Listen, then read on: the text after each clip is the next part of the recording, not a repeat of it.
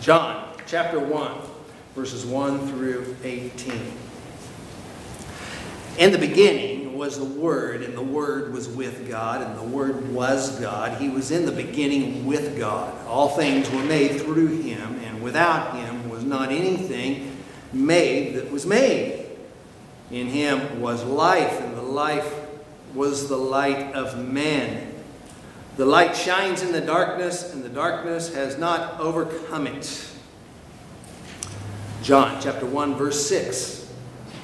There was a man sent from God whose name was John. He came as a witness to bear witness about the light, that all might believe through him. He was not the light, but came to bear witness about the light. The true light, which gives light to everyone, was coming into the world. He was in the world, and the world was made through him, yet the world did not know him. He came to his own, and his own people did not receive him. But to all who did receive him, who believed in his name, he gave the right to become children of God, who were born not of blood, nor the will of the flesh, nor the will of man, but of God. And the Word became flesh and dwelt among us. And we have seen his glory, glory as of the only Son from the Father, full of grace and truth. John bore witness about him and cried out, This was he of whom I said, He who comes after me ranks before me, because he was before me. For from his fullness we have all received grace upon grace. For the law was given through Moses, grace and truth came through Jesus Christ. No one has ever seen God, the only God, who is at the Father's side. He has made him known. Spirit, we come to your inspired and inerrant word, and we come and we look at it, and as uh, we have already asked, being outside, we've already asked that you would enlighten our minds and you would give us strength through this word. Build us in our, our boldness and build us in our conviction that this is your truth, God. Pray it in your name, Jesus. Amen. Well, the Gospel of John, chapter 1, verse 14, some theologians over the years have said may be the most important verse in the Bible, the most consequential verse in the Bible. Now, and they, they say that knowing that it's really tough because there's verses, even in John, every chapter, very important verses. But this one, John 1.14, is so central to the Christian faith, the central, central to the Christian conviction. And the Word became flesh and dwelt among us. That's a mind-blowing statement after what John has said in the previous verses about who the Word was. We already have covered that. The Word became flesh and dwelt among us. Just that. The Word who was with God and was God, became flesh and dwelt among us. John, the Apostle John, is rocking everybody's world. It, we can say that about almost all the prophets. When we looked at Daniel, we thought, whoo, Daniel is on fire. and we looked at Galatians, the Apostle Paul, woohoo. Oh, what now? John, he's rocking some people's world. Now, he's speaking, of course, of the incarnation, the incarnation of the second member of the Trinity, the Son of God, the Word, talking about the incarnation coming in, the, the Word coming into this world in flesh. The incarnation.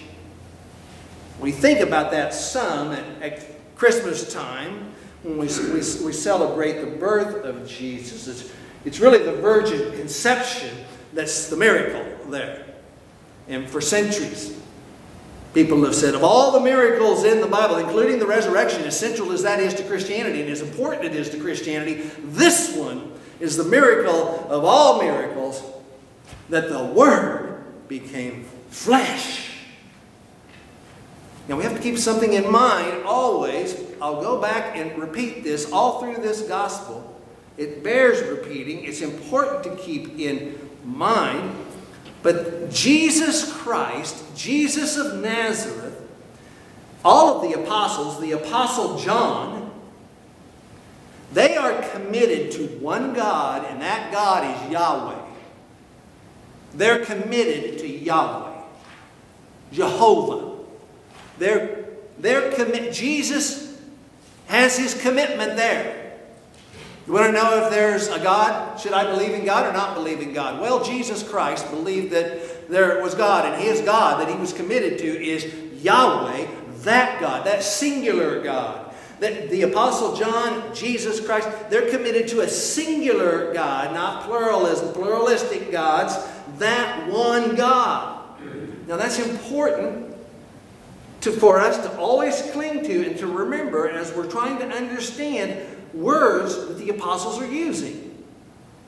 Because at some points, as we thought about last week, at, some points it sounds like the Apostle John's talking about two gods here.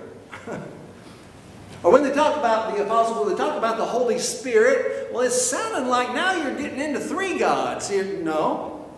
One God, highly committed to the one very specific God. It's the God of Abraham, Isaac, and Jacob, the God of the Old Testament, Yahweh. That specific God. Now, you and I, you, human beings can disagree with them or we can agree with them, but that is without doubt their commitment. So that will help us in our interpretation. So here he is talking about the Word taking on flesh, talking about the incarnation. Now, this is, I touched on the fact that the scriptures in the Gospel of John, we'll see over and over, emphasizes the deity of Jesus.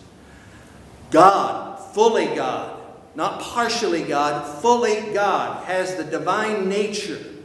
But here, John is emphasizing the, the human nature, fully human nature. Two natures, one person.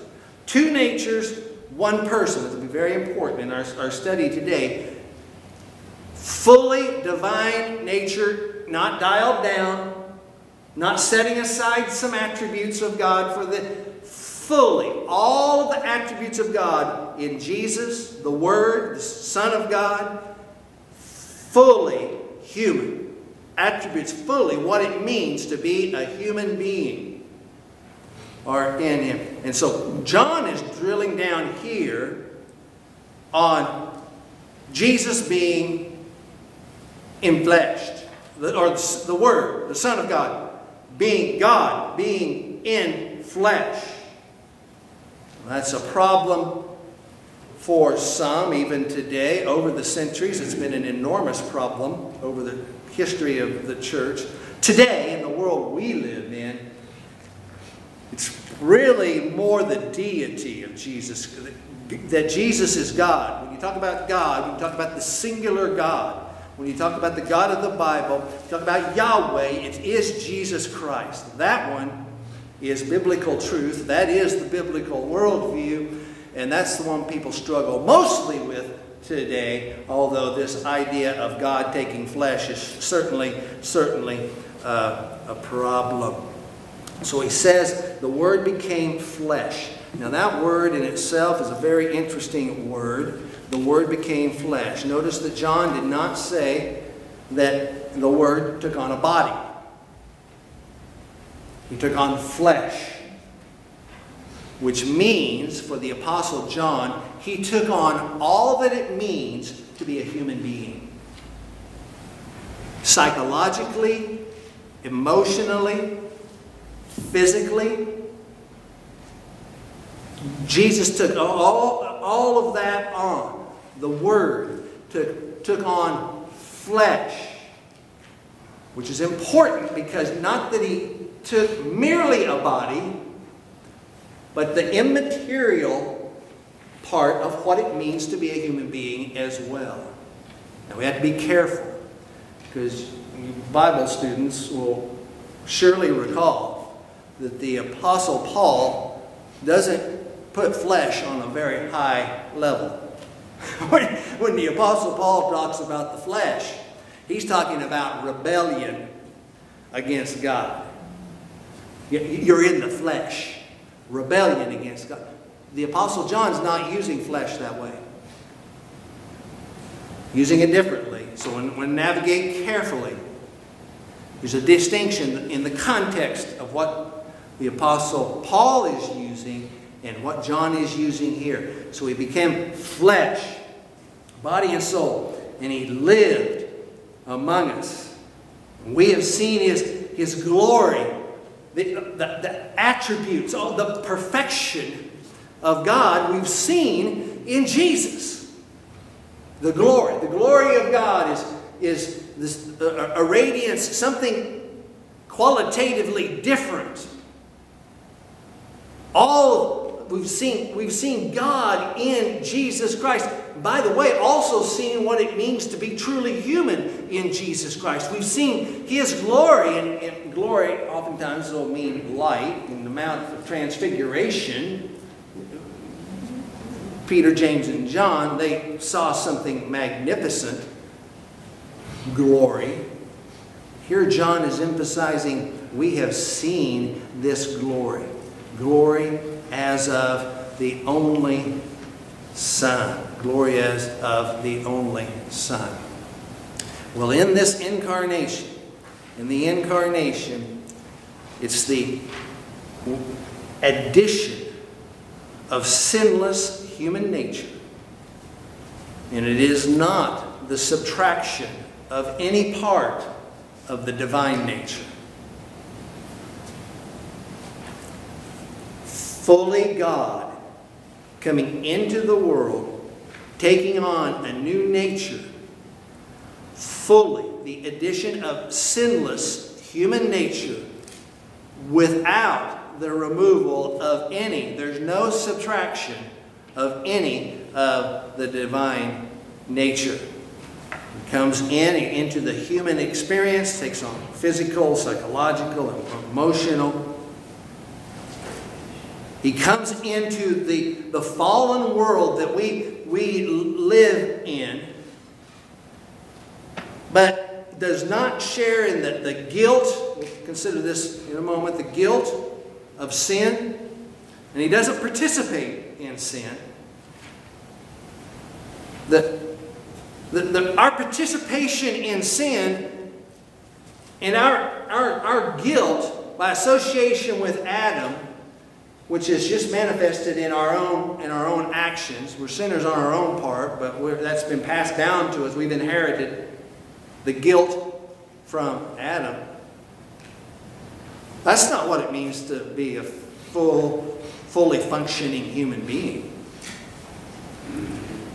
a fully functioning human being is not in rebellion against God.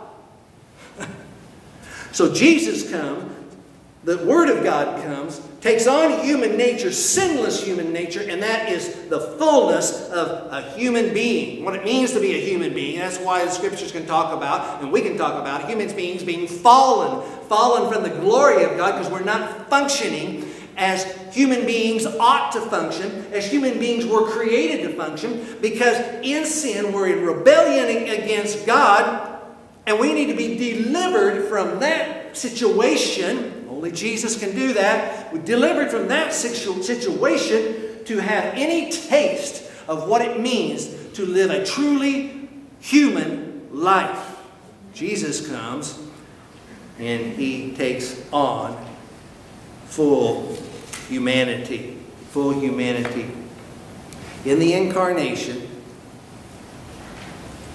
the Word comes, takes on flesh, and it's voluntary, it's temporary. As, as far as his existence on this earth, and it's a self denial.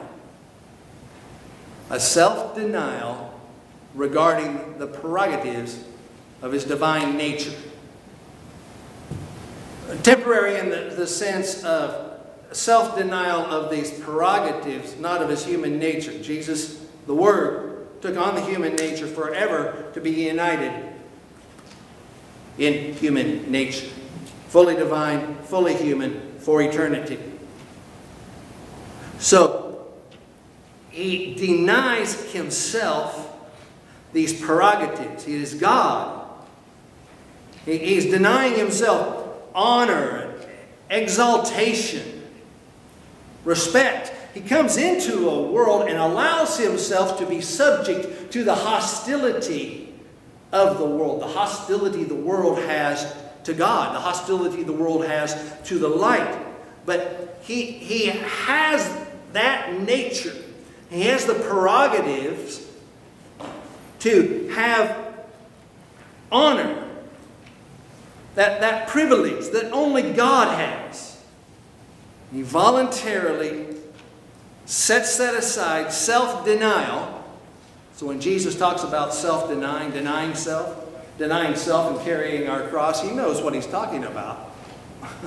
he, he's denying self denial of those prerogatives of his divine nature, setting those, but he, it's not being subtracted from him.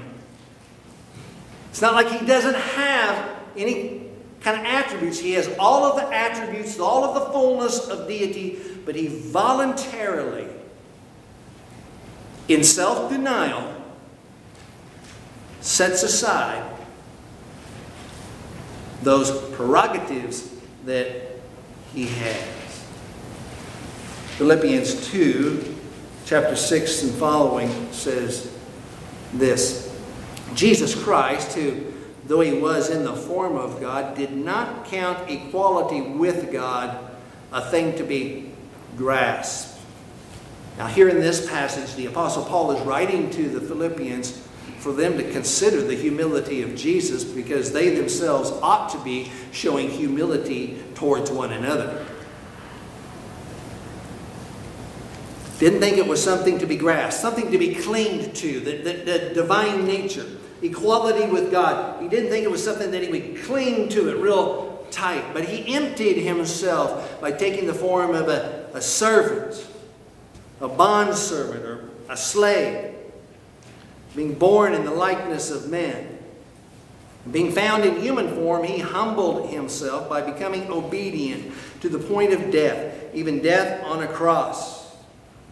Therefore, God has highly exalted him and bestowed on him the name that is above every name, so that the, at the name of Jesus every knee should bow in heaven and on earth, under the earth, every, tongue, every tongue confess that Jesus Christ is Lord to the glory of God the Father.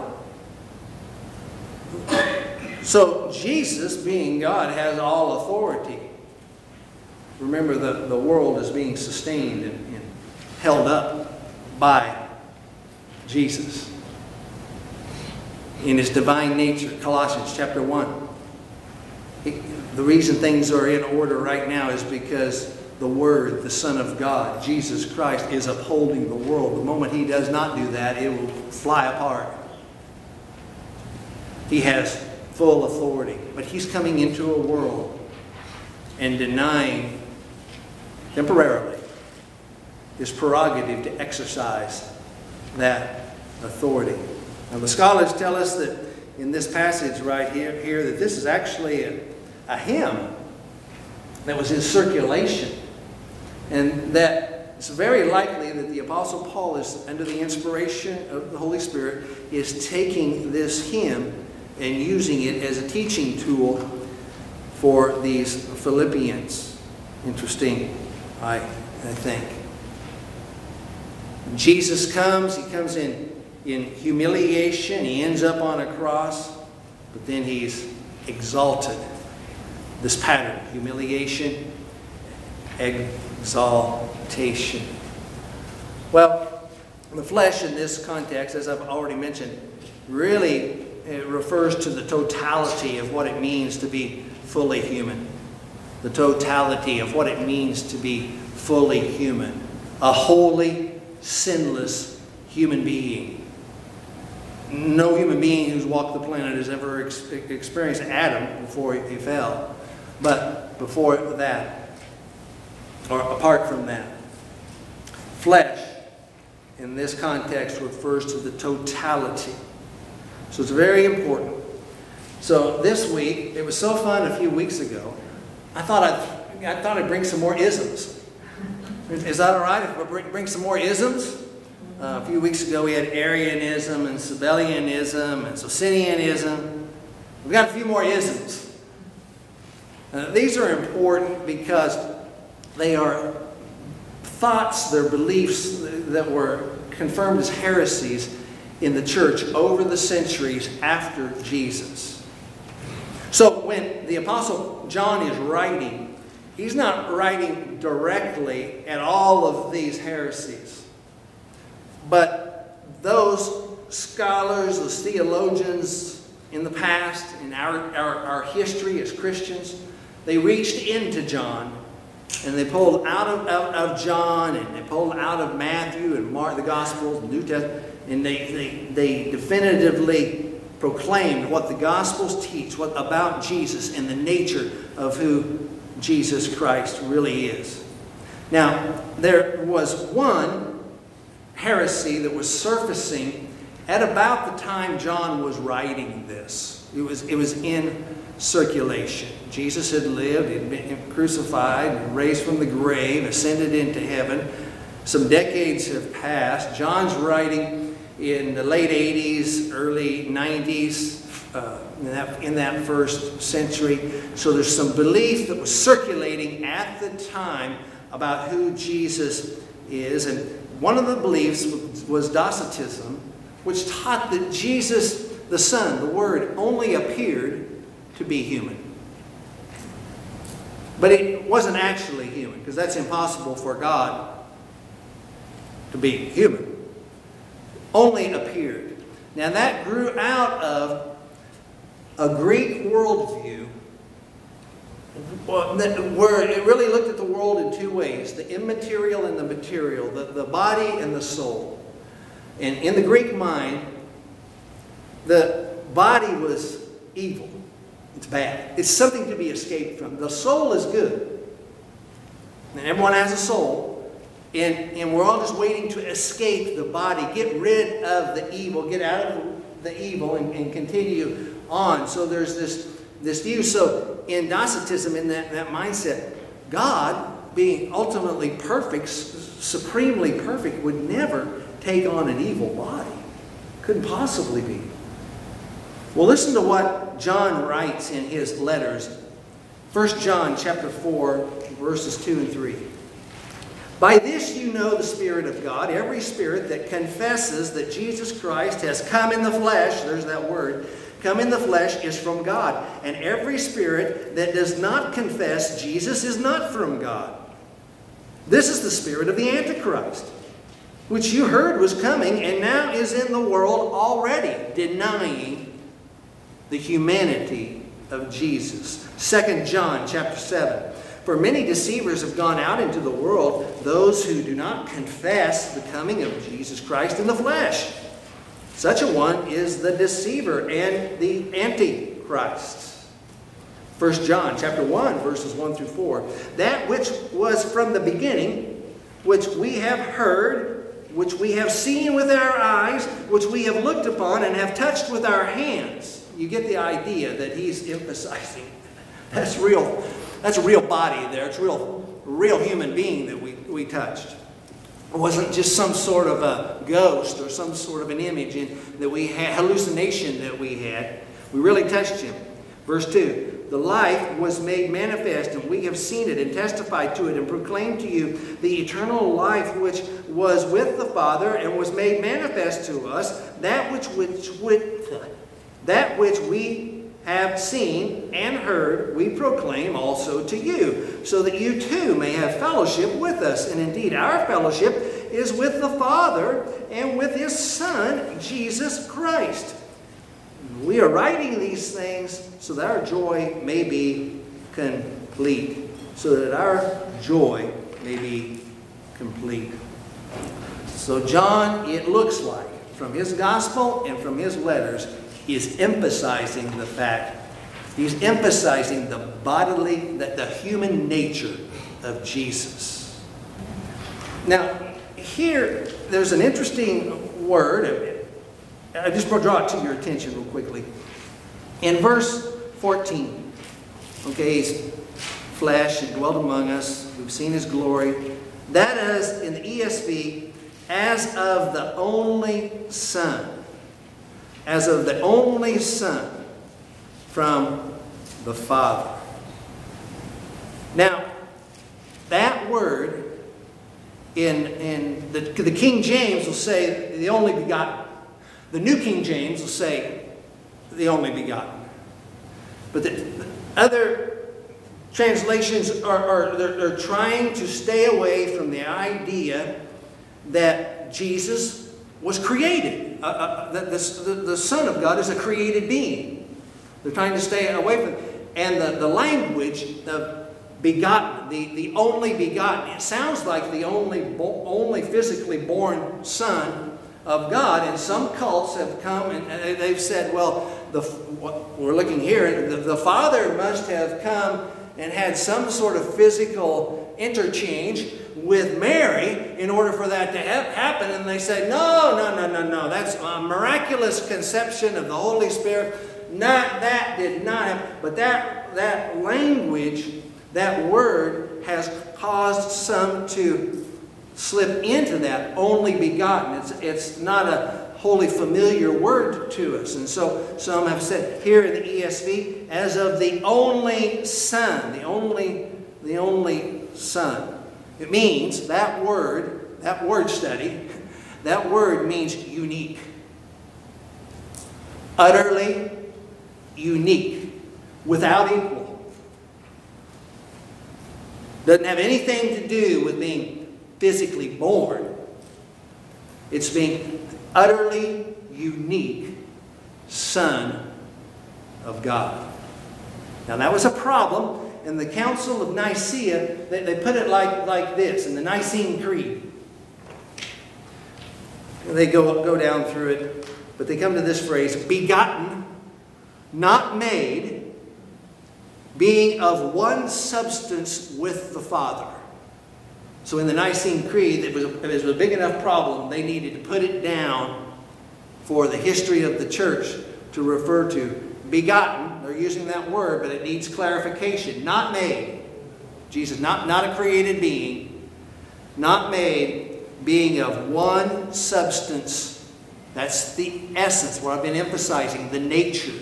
Being of one substance with the Father. So anyway, I bring some isms to you not that we all need to be experts on the isms, but it's helpful to know our history and some of the problems that have surfaced concerning the nature of who Jesus Christ is. I think it's immensely helpful to know who it is that you and I are being called to make commitment to. It'd be nice to know, actually, who it is that we're being called to step into and make a commitment with our life. Jesus, the one and only unique Son of God. So, the sinless human nature of Jesus is important for some reasons. There are some, some reasons that this is important. But before we get there, let me point out that Jesus is now the location where God's people connect with and discover the wonders of God. Again, going back to one of the words that's used in verse 14, one of the words that's used, and the Word became flesh and dwelt. In the ESV, and dwelt among us. That word means tabernacle. It means pitched his tent which when I say tabernacle, you immediately think Old Testament, and that's right. I think John is intentionally wanting to, people to think about their history. The tabernacle, that's the place where people encountered God. God made his presence known in the tabernacle. Well, Jesus now comes and he dwelt among, he tabernacled with us. With his people in this world. He, he tabernacles, he, he, he lives, and John was a witness to him physically li living with his disciples. So it's the location. Now, now it's not a temple that someone goes to. It's not a tabernacle that someone goes to to encounter God, to encounter the glory of God, to, to know who God is.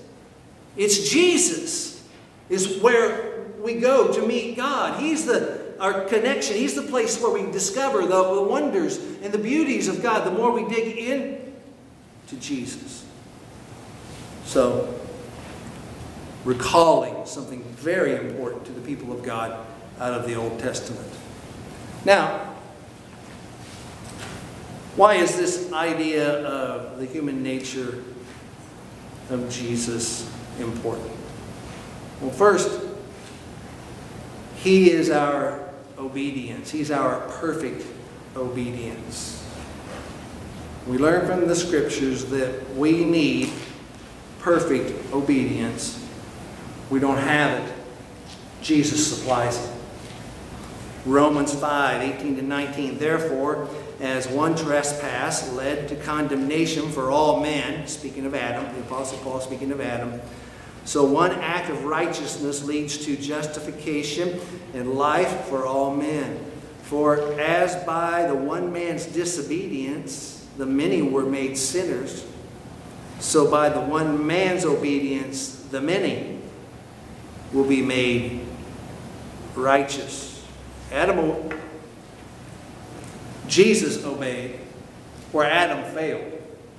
Jesus supplies in his human nature.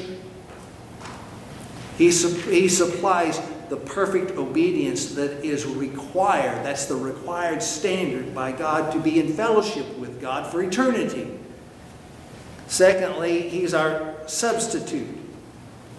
He's, uh, he's our a, a substitute sacrifice. All of those sacrifices in the Old Testament pointing towards Jesus. He's the ultimate sacrifice. Hebrews chapter 2, verses 16 and 17. For surely it is not angels that he helps, but he helps the offspring of Abraham. Therefore, he had to be made like his brothers in every respect, so that he might become a merciful and faithful high priest in the service of God to make propitiation for the sins of the people. Propitiation meaning that he fully satisfied the requirements of God. He satisfies the requirements of God, the Father. He fully supplies that, that sacrifice being perfect. If, if the Word of God had not come, God had not come into our world in humanity, as human. Well, he wouldn't have, he couldn't have been identified with us. He's something other. Maybe God, but something other. He comes into the world in perfect obedience. He comes into the world as what it means to be fully and completely and perfectly human he comes in and, and obeys, and he can be our sacrifice because he's identifying with us as what it means to be a human being. Which is different than goats or bulls or all of these other animals, which God requires a blood sacrifice. We'll see this in later weeks. It requires the blood. There's, there's no forgiveness of sin apart from the blood, but whose blood? Need to be like kind a human being, but a perfect human being. So God comes. Now, Jesus had no part of sin, as I've stressed before, sinless. If he had that, then he would have been like any other sinner and died in his sins and would have saved no one. Perfect obedience substitute sacrifice. And he's the one mediator, being God and man. He's the singular one, the unique one that can represent human beings before God, and He brings God to human beings so we can see and identify and come to understand better who God is. 1 Timothy chapter 2 verse 5 For there is one God and there is one mediator between God and men the man Christ Jesus people all over the world today thinking they can grasp on to some other mediator there is no other mediator concerning the most high God he sets the standard there's only one way to God this mediator so Jesus is also in his perfect sinless human nature. He is our lifestyle example. He's our example for prioritizing the things of God, which I stressed last week. Jesus prioritized the things of God. As a human being, prioritized the things of God. He, he prior, prioritizes the Word of God, quotes the Word of God, has studied the Word of God. He prioritized prayer, prayer to his Heavenly Father. He prioritizes living by the Spirit. So he, he gives us this perfect example of what it means to live as a, as a human being. John would say, full of grace and truth. Full of grace and truth. God comes into the world to unworthy sinners.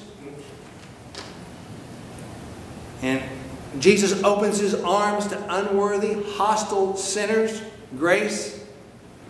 And he also comes with a message of warning for those who would not repent and turn to him and turn to God.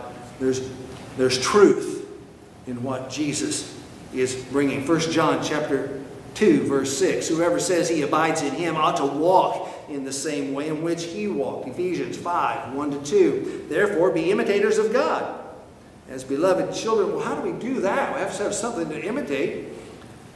And walk in love as Christ loved us and gave himself up for us, a fragrant offering and sacrifice to God. He dis displays the, the perfect moral character of, of God. Whatever God expects of human beings, that's reflected in Jesus. It's, it's made known in Jesus. Last word that the Apostle John uses in, in this, this passage, he has made him known. The word that underlies that English word known is where we get the word exegete or exegesis in teaching or in preaching, exegesis is the activity of making something known, making something understandable. Jesus exegetes God. So he displays that moral character and he also exposes wickedness. Perfect light. The glory of God, the way John would say, the glory of God. Glory as of the only Son of the Father, full, full of grace and truth, full of love, full of compassion. And when that light comes, it exposes wickedness. John chapter 3, verses 19 and 20. And this is the judgment. The light has come into the world. The people loved the darkness rather than the light because their works were evil. And everyone who does wicked things hates the light and does not come to the light, lest his work should be exposed. He exposes wickedness. Just as a quick reminder, the divine nature of Jesus. Why is it important for us to hold on to that truth, the divine nature of Jesus, fully divine? Well, Jesus absorbs the full, infinite wrath of God.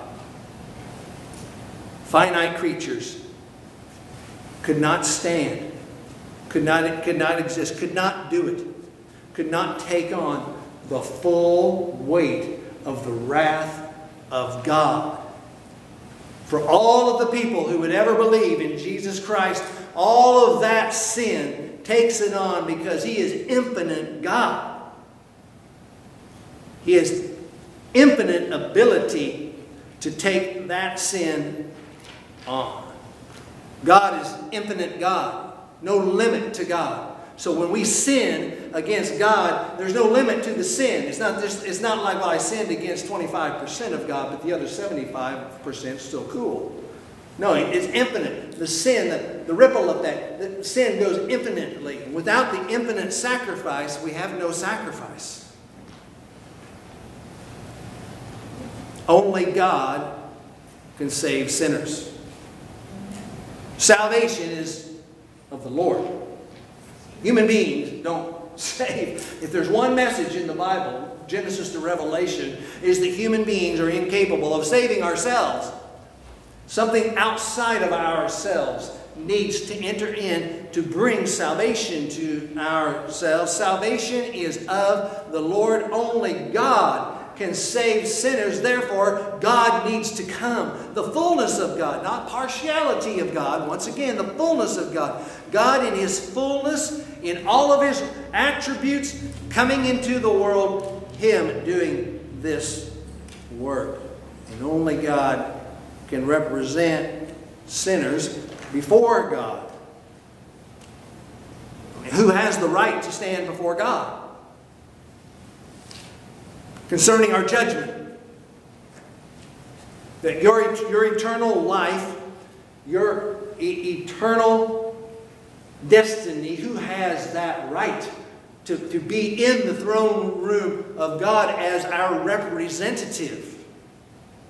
There are many in the throne room in Revelation, but as our representative, as the one that we're hanging our hat on, we're depending upon for our eternal life, God Himself, one with the very nature of who God is, representing us to God, being, being able to be there and communicate face to face, if you would, to the to the to God Himself, representing human beings. So the Word became flesh and dwelt among us. And we have seen his glory, glory as of the only Son from the Father, full of grace and truth. He goes on to say, the law was given through Moses, grace and truth came through Jesus Christ. No one's ever seen God. The only God who's at the Father's side, He has made him known.